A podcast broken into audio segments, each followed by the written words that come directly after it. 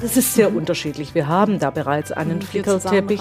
Ja, weil hier mhm. etwa im Südwesten gibt es einen Diözesanrat, der auch mhm. Haushaltssouveränität hat. Aber wir haben ja Diözesen, in denen die Strukturen weit davon entfernt sind. Mhm. Und unser Anliegen heißt natürlich auch, wir werden den Flickerteppich nicht äh, wegschaffen. Ja. Es gibt manche, die jetzt sagen, ihr produziert einen Flickerteppich. Dann sage ich immer ganz locker, den gibt es längst. Machen wir uns nichts vor. Hallo, ich bin Caroline Harro-Gnendinger und bei uns bei Alpha und Omega geht es jetzt darum, wie es mit den Reformen in der katholischen Kirche in Deutschland weitergeht, was beim sogenannten synodalen Weg konkret beschlossen wurde und was das für die Diözesen vor Ort konkret heißt. Einordnen wird es Irme Stetter-Karp vom Zentralkomitee der deutschen Katholiken. Sie war mit dabei und erklärt, weshalb sie zum Teil happy über das Ergebnis ist und sich zum Teil mehr erhofft hat und auch wie es weitergeht. Zu sehen gibt's unseren Talk auch, alles dazu in den Show Notes und hier jetzt erstmal zum Hören und los geht's. Frau Stetter-Karp, ähm, jetzt muss ich mal kurz erklären, das Zentralkomitee der deutschen Katholiken ist ja ein Verein, ähm, in dem Nichtgeweihte, also Laien aus verschiedenen ähm, katholischen Bistümern und Gruppierungen und auch Einzelpersonen die Interessen der Katholiken vertreten. Und dieses ZDK und die Deutsche Bischofskonferenz haben ja diesen synodalen Weg gemeinsam geplant.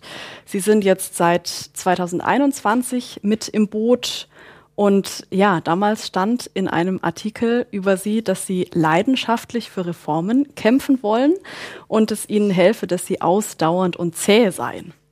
Also so ein paar Stichworte zu Ihnen haben wir schon. Und ich würde jetzt gerne so eine kurze Schnellfragerunde machen und Sie antworten mit einem der beiden Stichwörter, zu dem Sie eher neigen. Also starten wir mal. Ähm, wie war Ihr Gefühl nach der letzten Tagung des synodalen Wegs? Top oder Flop? Genau dazwischen. Genau dazwischen. Okay. Was hat Sie motiviert, für Reformen zu kämpfen? Der Blick nach vorne, also auf eine veränderte Kirche, oder der Blick zurück auf das, was nicht mehr sein soll? Der Blick nach vorne. Mhm. Auf eine veränderte Kirche. Jetzt hatten Sie ja auch ganz viele Sitzungen, viel Vorbereitung, viele Interviews. Ähm, wo haben Sie denn die Kraft hergenommen? Viel Kaffee oder viel Gebet? Viel Wald, viel Gebet. okay. Und wahrscheinlich noch zusätzlich Kaffee. Aber Wald, haben Sie vorhin auch schon im Vorgespräch gesagt, das ist so ein echt so ein Ort, an dem Sie Kraft tanken. Ne? Mhm. Welche Rückmeldungen nach der letzten Sitzungen haben Sie denn vor allem erreicht? Waren das vor allem positive oder vor allem negative? Ja, ich bin überrascht, äh, dass ich auch aus dem Ausland äh, eine ganze Reihe von sehr anerkennenden, äh, würdigenden ähm, ja, Zuschriften erhielt. Ähm, ich kenne natürlich auch die kritischen Töne. Äh, ich kenne auch die, die, die sehr hart äh, ins Gericht gehen, äh, weil sie eben auf gar keinen Fall eine Veränderung tolerieren wollen. Also diejenigen, die Reformen verweigern, die sprechen mich entweder ähm, schriftlich an oder schreiben über mich. Also ich kenne beide Stimmen. Mhm. Ja, dann jetzt danke für die kurze Schnellfragerunde. Jetzt haben wir so einen kleinen Einblick und gehen jetzt mal in die Tiefe. Und dazu muss ich ein bisschen ausholen. Also dieser Ausgangspunkt ähm, für den synodalen Weg war ja die große Studie von 2018, die sogenannte MHG-Studie über den Missbrauch von Minderjährigen in der katholischen Kirche. Und ein Fazit der Wissenschaftler war ja, dass sich in der Struktur was ändern muss, damit einfach Missbrauch und die Vertuschung schwerer möglich sind. Und da gab es einfach diese vier Punkte, nämlich die Rolle der Frau sollte überdacht werden, weil es da einfach ja ein Ungleichgewicht gibt und äh, Frauen können ja nicht geweiht werden. Dann, dass die Machtstrukturen überdacht werden sollten, weil einfach viel Top-Down von oben nach unten entschieden wird und es da dieses Machtgefälle gibt. Und außerdem, dass das Priesterbild und die Sexualmoral überdacht werden sollen. Also diese vier Punkte. Und da ja, haben ja Delegierte aus ähm, ja, ganz Deutschland, mehr als 200 Delegierte, diskutiert, beraten und abgestimmt. Und ähm, es waren Bischöfe, Ordensleute dabei und Leute aus der Jugendarbeit zum Beispiel. Und die saßen ja, haben Sie auch schon gesagt, ähm, ziemlich gemischt zusammen, alphabetisch geordnet, also nicht nach ähm, Ordensleuten und Laien zum Beispiel geordnet, sondern einfach wirklich bunt gemischt. Mhm. Und ja, ich kann mir vorstellen, das war keine einfache Arbeit, so verschiedene Positionen unter einen Hut zu bringen, oder? Ja, das war ein Ringen. Ein Ringen um die Frage, ob wir ungeschminkt miteinander reden können oder ob ähm, quasi die, die alten Arten äh, des Gesprächs ähm, das verhindern würden. Es war ein Ringen um die Frage, wie lassen sich diejenigen integrieren, die, äh, sagen wir mal, Stoppschilder aufstellen, wie lässt sich mit Rom umgehen? Gerade jetzt in der letzten Phase zwischen der vierten und fünften Versammlung mussten wir ja zur Kenntnis nehmen, dass aus der Vatikanbehörde massive Stoppschilder aufgestellt werden. Und die Frage war eben, werden sie die Bischöfe in die Knie zwingen per Gehorsam? Äh, oder werden sie bei der Stange bleiben? Also es war ein Ringen äh, um die Frage, wie viel geht. Was hat da am meisten geholfen, die verschiedenen Positionen einmal zusammenzubringen, wenn es möglich war, aber das auch einfach, dass die Menschen sich öffnen konnten und wirklich sagen konnten, was ihnen am Herzen liegt. Ich gebe erstmal eine ganz nüchterne Antwort. Äh, Sie haben vorher die ähm, MAG-Studie benannt und alles, was sich um den sexuellen Missbrauch rankt. Und ich glaube, dass uns auch geholfen hat, äh, zu ringen miteinander, der enorme Druck, der auch entstanden ist über den großen Vertrauensverlust, über den Glaubwürdigkeitsverlust, auch über die vielen Menschen, die ausgetreten sind. Mhm. Äh, ich sage exemplarisch Köln, das kann man in den Zahlen äh, nachlesen. Von daher der Druck ist, glaube ich, äh, ein erstes, was nicht unterschätzt werden sollte. Und was auch geholfen hat, sind ähm, Settings, die leicht ähm, unterschätzt werden, etwa die Frage der Sitzordnung. Wir mhm. saßen einfach alphabetisch jenseits von Rang und Würde und Hierarchie. Ähm, und das ermöglicht eben auch informell äh, sich zu begegnen. Äh, eben nicht nur bei einer Kaffeetasse, sondern auch im Saal in den kurzen Momenten einer Pause. Wir hatten ja immer ein sehr straffes Programm, mhm. also haben, haben wirklich hart gearbeitet. Ja, das sind ein paar Faktoren, die ich jetzt angedeutet habe, die mhm. eine Gesprächskultur verändern konnten. Und das mhm. halte ich fast für ein zentrales Ergebnis, dass wir mhm. wissen, wir haben eine Startrampe, es wird ja weitergehen, wir haben eine Startrampe für ein ungeschminktes Gespräch miteinander. Mhm. Konkret beschlossen haben jetzt die Delegierten, was ähm, letztendlich das Laien, also auch Frauen, predigen dürfen. Dass Laien bei einer Bischofswahl, also bei der Namensliste, die man da erarbeitet, beteiligt werden sollen, dass homosexuelle und wiederverheiratete Paare gesegnet werden können. Und dann hat man auch Bitten nach Rom formuliert, also einmal, dass Frauen geweihte Diakoninnen werden können und dass diese verpflichtende Ehelosigkeit für Priester mal überdacht werden sollte, also, die, also dieser Pflichtzölibat. Und ähm, ja, welches Fazit zwei junge Delegierte aus Baden-Württemberg ähm, haben, ähm, und zwar Svenja Stumpf und Lukas Nusser. Das schauen wir uns jetzt mal an. Ich habe mit Bischöfen geredet, die mir sonst vermutlich nie zugehört hätten. Und ich habe gemerkt, auch wenn es nur kleine Schritte sind, dass sich in den Menschen was bewegt hat. Deswegen glaube ich, dass der synodale Weg hier ganz viel geleistet hat. Und das ist nicht nur eine Floskel, weil ich merke, wie es außerhalb des synodalen Weges oft noch ist. Unzufrieden bin ich tatsächlich damit, wie systemtreu wir auch in allen Beschlüssen geblieben sind. Ich glaube, dass wir hier hätten klarere Kante zeigen müssen. Gerade auf der letzten Synodalversammlung sind wir sehr, sehr schnell auf die Änderungsanträge der Bischöfe eingegangen. Zum Beispiel im Thema der Frauen. Mir sind die Beschlüsse ehrlich gesagt nicht weitgehend genug. Und ich finde, dass wir hier die Machtstrukturen ganz, ganz deutlich gespürt haben.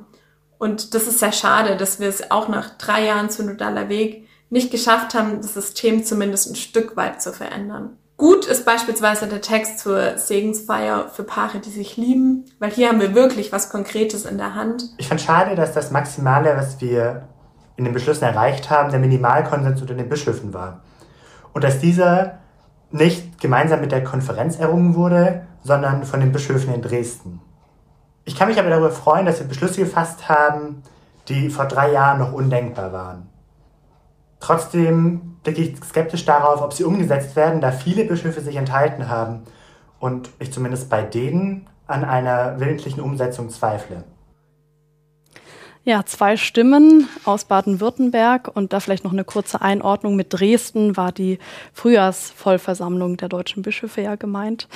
Ja, und auch Sie haben ja zum Abschluss gesagt, der DPA, dass Sie es schätzen, dass der synodale Weg zu einer neuen Gesprächskultur geführt hat, aber dass dreieinhalb Jahre nicht genug waren, um die katholische Kirche strukturell wirklich zu verändern.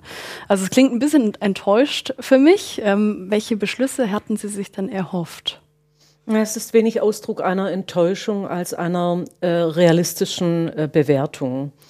Ähm, ich nehme wahr, dass in der Presse die weltliche Presse, die säkulare Presse äh, versöhnlicher, wertschätzender kommentiert hat, etwa die Zeit, äh, die Würde des Kompromisses titelt, ähm, während in der kircheninternen Presse, das ist ja vielleicht auch Ausdruck von Erwartungen oder ich bewerte je nachdem, wie stark oder wie schwach äh, die Erwartungen sind, ähm, ja, das, das fällt durchaus auseinander und natürlich hätte ich mir selber äh, mehr vorstellen können oder mhm. wünsche mir auch mehr, erwarte mehr, Was etwa in den Frauenfragen. Ja. Mhm. Ich war schon in den 1980er Jahren, als ich in der Jugendverbandsarbeit äh, engagiert war, äh, auch eben in der Leitung des bischöflichen Jugendamtes in dieser Diözese tätig war, ähm, schon klar der Meinung, dass es ein Priesteramt der Frau äh, geben soll.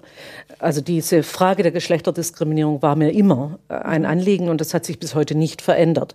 Insofern ist natürlich der Bogen zwischen dem, was wir jetzt erreicht haben, mit einem außerordentlich ähm, gründlichen, wertvollen Grundlagenpapier aus dem entsprechenden Forum und dem, was wir jetzt quasi nach Rom weitertragen können, ich habe ja auch gesagt, Millimeter für Millimeter, ja, das kann man mhm. als sehr, sehr, sehr, sehr kleinen Schritt benennen. Mhm. Aber auf der anderen Seite, und das verstehe ich gut, wie jetzt die beiden jungen Delegierten von uns äh, sprechen, äh, auf der anderen Seite ist natürlich die Frage, was hätten wir gewonnen, wenn wir die Kante äh, aufgemacht hätten und gesagt hätten, auf gar keinen Fall tragen wir diesen kleinen Schritt mit.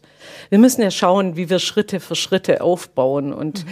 ich hatte in der ähm, Synodalversammlung jetzt äh, im März gemeinsam mit Georg Betzing an einer Stelle in die Versammlung hinein, in den Prozess hinein interveniert, quasi mit einem warnenden Wort gegenüber den Bischöfen mit der Aussage, bewegt euch endlich, unsere Kompromissfähigkeit ist riesengroß, aber auch nicht unendlich. Das hat natürlich nicht nur Freunde geschaffen, aber es war zu dem Zeitpunkt notwendig, weil der Vormittag an dem Samstag durchaus, an dem Freitag durchaus ungesund war. Gibt es neben dieser Frauenfrage noch einen weiteren Punkt, bei dem Sie sich mehr Entschlussfreudigkeit äh, gewünscht hätten? Ja, ich wäre sehr froh gewesen, auch erleichtert gewesen, wenn wir diese, diesen Handlungstext gemeinsam beraten und entscheiden, was in den Diözesen äh, erfolgen soll und in, auf allen pastoralen Ebenen. Auf der Bundesebene haben wir ja mit dem Synodalen Rat den Beschluss im September äh, geschafft. Wenn wir den auch äh, zu einem Beschluss hätten führen können. Ähm, wir haben in dem Arbeitsprogramm viel geleistet bei dieser fünften Versammlung. Die Versammlung war ja so arbeitsgierig, sage ich mal, dass sie am Samstag noch zusätzliche Themen quasi, dadurch, dass wir schon um acht begonnen haben statt um neun, aufgenommen hat. Das wurde auch sehr gutiert von vielen. Aber das hätte ich mir gewünscht, dass gemeinsam beraten und entscheiden noch mhm. klappt ja, das muss man dann eben nehmen. Wenn um eine bestimmte Uhrzeit der Gong fällt, dann ist es mhm. so. Das heißt einfach ein weiteres Beratungsgremium in den Diözesen selbst. Ja, das ist sehr mhm. unterschiedlich. Wir haben da bereits einen mhm, Flickerteppich. Ja, weil hier mhm. etwa im Südwesten gibt es einen Diözesanrat, der auch mhm. Haushaltssouveränität hat.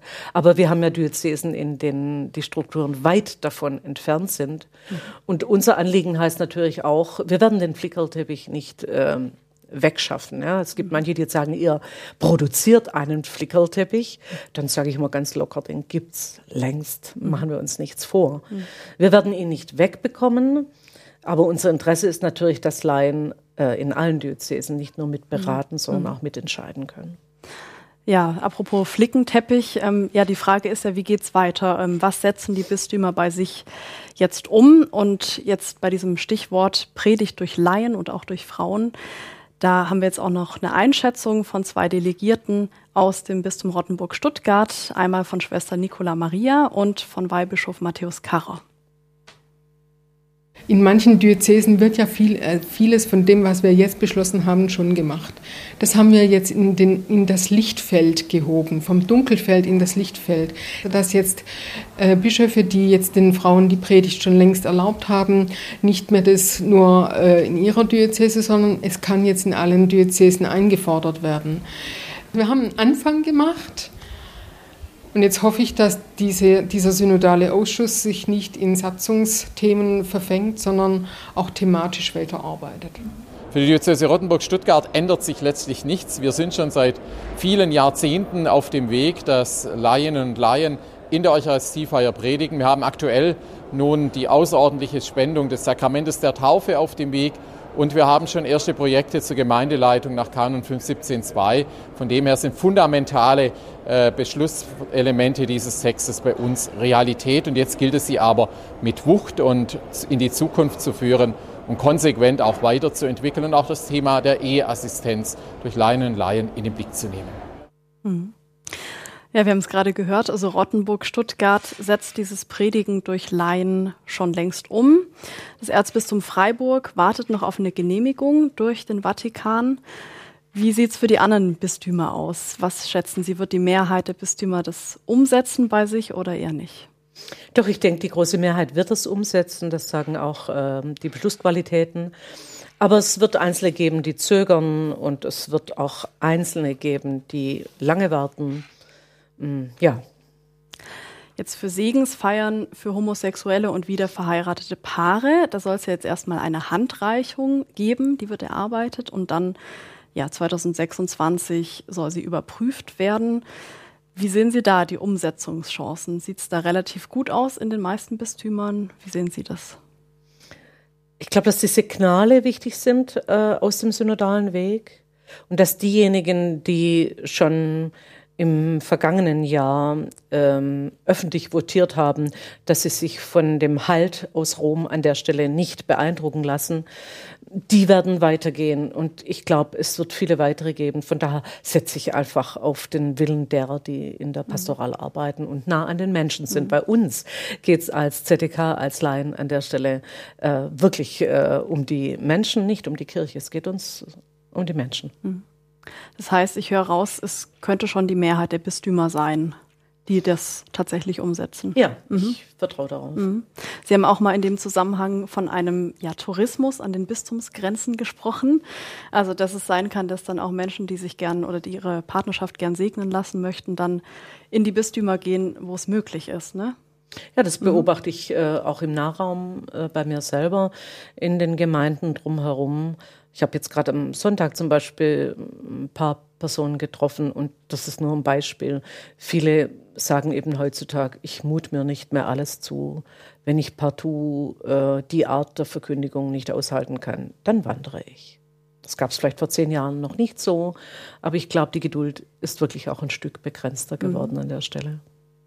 Kommen wir noch zu den Bischofsernennungen. Also da gab es ja auch einen Beschluss, also dass Laienvertreter künftig, also aus dem Diözesanrat zum Beispiel, ähm, an der Liste mit den Vorschlagsnamen mitarbeiten können. Die geht ja dann immer noch nach Rom, muss nicht unbedingt angenommen werden, geht dann wieder zurück ans Bistum.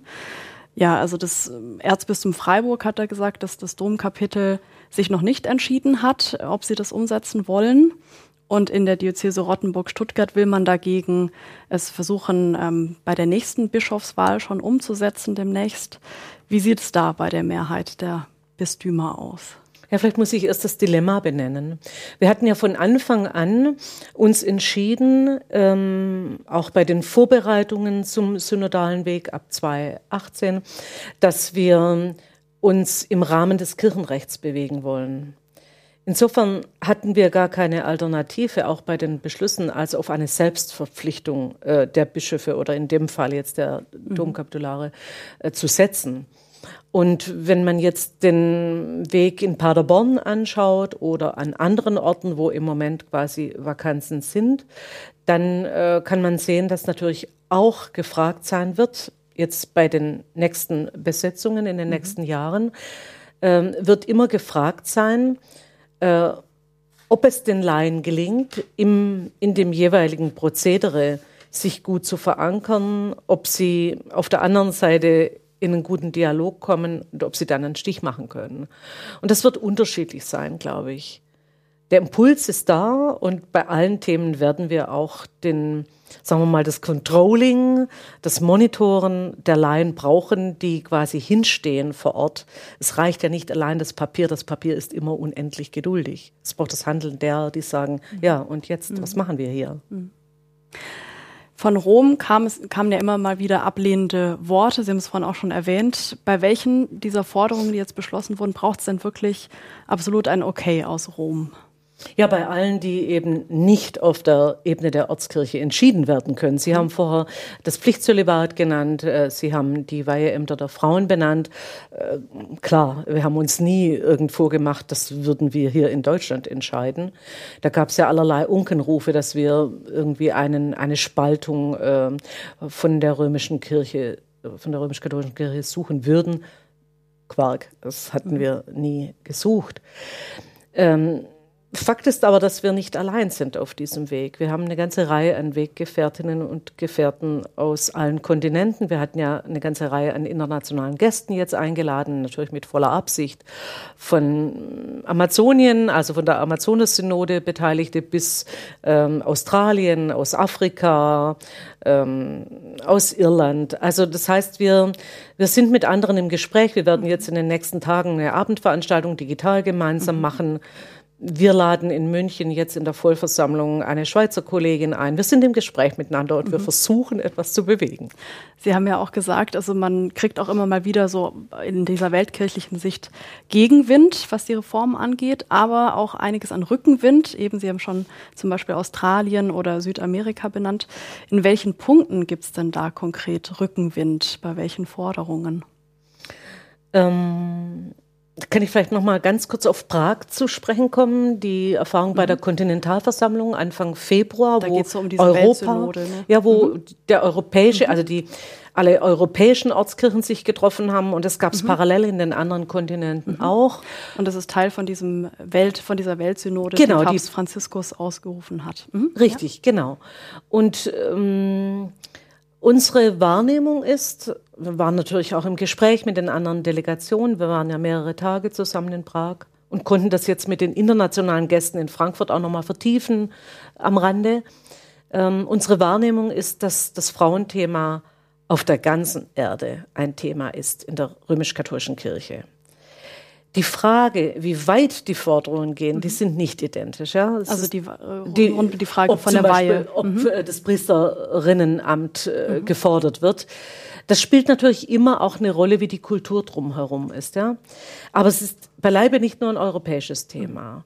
Oder an einem anderen Beispiel gesagt, auch Insgesamt sind die Themen natürlich nicht nur Glaubensfragen, sondern sie werden einfach auch überformt durch die Kultur, in der Menschen leben. Stichwort Homosexualität. Sieht zum Teil, ohne das jetzt als Schablone äh, zu sagen, darum geht's mir nicht, aber sieht natürlich äh, in einem Land wie Ungarn anders aus, wenn die Politik mhm. ganz klar auf massive Diskriminierung setzt. Mhm. Insofern, das färbt sich jeweils. Mhm. Aber auch afrikanische äh, Delegierte, wir hatten einen Jesuit eingeladen vor einem Jahr, ähm, in, in, unserer ZDK-Vollversammlung, auch im afrikanischen Kontinent ist die Frage der gleichgeschlechtlichen Liebe ähm, auch, Thema. es ist auch ein mhm. Thema, ja. Jetzt schauen wir nochmal hier auf den ähm, Weg weiter hier in Deutschland. Es soll ja jetzt drei Jahre lang einen synodalen Ausschuss geben. Der bereitet dann wiederum einen synodalen Rat vor, der dann dauerhaft bestehen soll. Können Sie vielleicht kurz erklären, also was soll dieses Beratungsgremium konkret äh, bewirken und wer wird Teil davon sein? Synodaler Ausschuss oder Synodaler Rat? Synodaler Rat. Dann. Rat, okay. Genau. Mhm. Also der Synodale Rat ähm, ist ähm, das Gremium, mit dem wir den synodalen Weg, also Synodalität als Arbeitsprinzip auf Dauer stellen. Das ist die Verstetigung dessen, mhm. was wir getan haben, von der Form her. Mhm. Er soll ab 2026 arbeiten. Und wir haben gemerkt, dass es uns nicht möglich ist, innerhalb von zwei, drei Monaten en passant die ganzen schwierigen Fragen der Satzung im Rahmen des Kirchenrechts, dieses Gremiums, mhm. all die Fragen, die dann auch in einer Geschäftsordnung ähm, ja wasserdicht sein müssen, die einfach so ganz schnell äh, alle zu klären. Mhm. Deshalb haben wir uns für eine Übergangsstrecke entschieden, wo vielleicht manche sagen, meine Güte, braucht das alles Zeit. Ja, kann man, Jahre. kann man alles so sehen. Äh, Dieser synodale Ausschuss wird die Satzung vorbereiten für den synodalen Rat, auch die Geschäftsordnung, soll aber auch Themen, die noch äh, quasi äh, Reste aus dem synodalen Weg äh, haben, also weil eben nicht alle äh, Vorarbeiten der Foren im Plenum beschlossen werden konnten, mangels Zeit. Auch die stehen dort nochmal auf der Agenda. Und dann wird dort entschieden, mündet das in den synodalen Rat, entscheiden wir direkt, geben wir es den Diözesen zur eigenen Befassung oder oder. Also wir haben quasi eine Zwischenstrecke und dann eine Dauerstrecke. Und wer wird Teil von diesem Ausschuss jetzt sein? Ja, es sind 74 gewählte Persönlichkeiten, 27 deutsche Bischöfe, 27 gewählt durch das ZDK und 20, die aus der Mitte der Synodalversammlung jetzt gewählt wurden. Da konnte jeder Katholik, jede Katholikin in Deutschland gewählt werden, sofern sie vorgeschlagen wurde und eine bestimmte Stütze hatte von fünf äh, Menschen, die sie tragen. quasi, Und da geht's Vorschlag. jetzt demnächst los. Ja, Im demnächst, das heißt, es geht im Herbst Im los. Herbst los, ja. Ja, ich bin dann auch mal sehr gespannt darauf, wie Menschen reagieren, die jetzt am Anfang gesagt haben, ähm, ich bleibe nur dann in der katholischen Kirche, wenn sie wirklich strukturell was ändert, wenn dieser synodale Weg wirklich große Schritte vorangeht. Was haben Sie da bisher an Rückmeldungen bekommen? Ja, die Erwartungen, die kommen bei uns an, die nehmen wir auch ernst, die sind auch sehr berechtigt. Gleichzeitig ähm, bin ich doch zurückhaltend in der Frage, ob ein erfolgreicher synodaler Weg alle Austritte verhindern kann und umgekehrt. So, insofern, wir haben Rückenwind von vielen Katholikinnen und Katholiken, aber wir wissen auch, das allein macht es nicht. Auf jeden Fall noch viel Erfolg für den synodalen Ausschuss jetzt, der demnächst startet. Danke fürs Gespräch über die Reformen. Danke Ihnen fürs Dabeisein und bis zum nächsten Mal bei Alpha und Omega. Übrigens, Alpha und Omega mehr als du glaubst ist ein gemeinsames Format der katholischen Bistümer Rottenburg Stuttgart und Freiburg und des evangelischen Medienhauses Stuttgart. Zu sehen sind die Sendungen bei den privaten Fernsehsendern in Baden-Württemberg, auf Bibel TV und auf YouTube. Weitere Infos gibt's unter kirchenfernsehen.de und kipp-tv.de. Wenn Sie Fragen, Wünsche und Feedback haben, schreiben Sie uns gerne an podcast.kipp-radio.de. Und wenn Ihnen diese Folge über kirchliche Reformen gefallen hat, wie wär's mit der Podcast-Folge 38 darüber, weshalb junge Katholiken und Katholikinnen in der Kirche bleiben oder ausgetreten sind?